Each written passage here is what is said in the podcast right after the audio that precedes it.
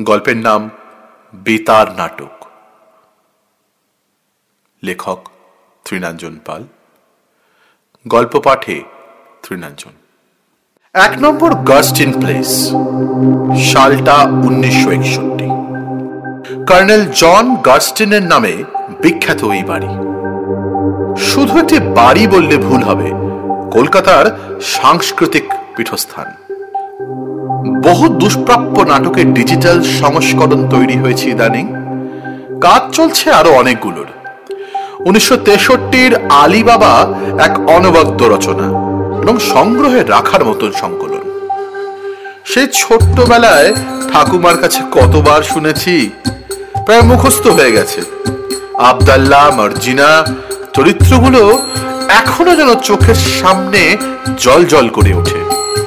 বহু ছোট ছোট নাটকের পসরা সাজিয়ে প্রতিদিন আকাশবাণী কলকাতা হাজির হতো ঠিক রাত নটায়। সেদিন ছিল বুধবার, উনিশশো তেষট্টির আঠাশে মে। আনুমানিক বাইশ হাজার মানুষের প্রাণ গেছিল ভয়াবহ বঙ্গোপসাগরে আসা সাইক্লোনে। বাইরে বৃষ্টি, অঝোর ধারায়। ঘরে আমি, আমার ঠাকুমা, চলছে বেতার অনুষ্ঠান আলী বাবা। লোডশেডিং তখন নিত্য নৈমিত্তিক চলন, কিন্তু অসহিষ্ণুতা সেভাবে বাসা বাঁধেনি শিশু মনে আর তাই হ্যারিকেনের আলোয় ঠাকুমানাতির বেতার নাটকের খেলার নেশা চলছে কোষ মেজাজে। দাদু তখন ভারত পেট্রোলিয়াম পাম্পের দায়িত্বে, শাখা মল্লিক বাজার অন্য দিনের ন্যায় সেদিনও পাম্প বন্ধ করে দাদুর আসতে বেশ রাত হচ্ছিল। কিন্তু সেদিনের চিন্তা ভাবনার পেছনে যথেষ্ট কারণ ছিল।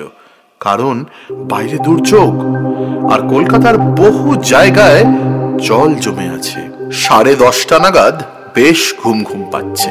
যথারীতি রাতের খাবার খেতে বসে গেলাম। তার উপর পরের দিন স্কুল, হ্যারিকেনের আলোয় কোন রকমে নৈশভোজ সেরে নিজের ঘরে চলে গেলাম। তখনও মাথায় আলী বাবার রহস্য রোমাঞ্চ ঘুরছে ভরপুর। ঘড়িতে তখন সাড়ে বারোটা। বোধহয় এতক্ষণে দাদু বাড়ি ফিরেছেন।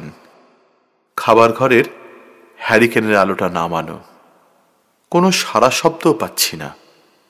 সাধারণত দাদুভাই এলে আওয়াজ পাওয়া যায়। জানলা দিয়ে একবার তাকালাম।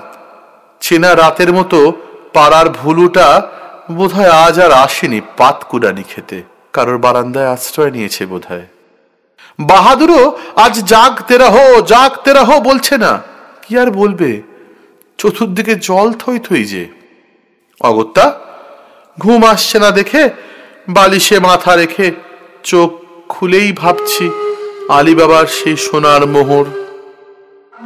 হঠাৎ সদর দরজায় কেউ যেন কড়া নাড়ছে। ঘড়িতে প্রায় বারোটা বেজে চল্লিশ মিনিট।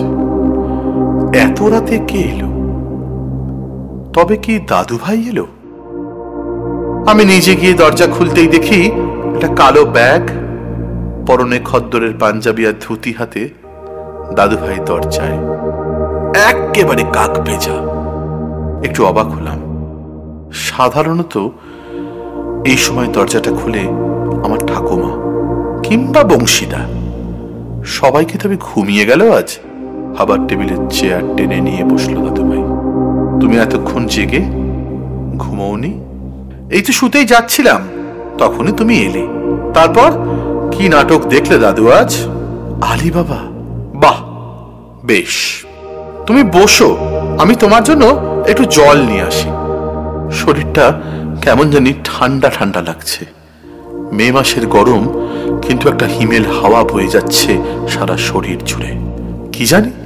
বৃষ্টির আমেজ বোধ হয় অন্য দিনের ন্যায় দাদুভাই ফিরেই শটান চলে যায় দোতলায় নিজের ঘরে। কিন্তু আজ যেন একটু বেশি সময় নষ্ট করছে খাবার টেবিলে। ঘড়ির কাটা একটা ছুঁই ছুঁই। কিন্তু আশ্চর্য, এতক্ষণ ধরে আমরা বৈঠকখানায় আড্ডা দিচ্ছি। একবারও কিন্তু কেউ উঁকি মারল না। বংশীদা, মা, ঠাকুমা, কেউ না। দাদু ভাই তুমি এবার তোমার ঘরে যাও। আমিও যাই শুতে। এই বলে দাদুভাইকে গুড নাইট বলে শুতে চলে গেলাম। পরের দিন সকালে ভোর না হতেই শোরগোলে ঘুম ভেঙে গেল। কিছু বোঝার আগেই মা ঠাকুমার কান্নায় বুঝলাম দাদুভাই আর নেই। গতকাল রাত এগারোটা তিরিশ মিনিটে মল্লিক বাজারের কাছে একটা বেগতিক ট্রাকের ধাক্কায় দাদুভাইয়ের গাড়ি অ্যাক্সিডেন্ট করে। আর সেই অ্যাক্সিডেন্টে বংশীদা আর দাদুভাই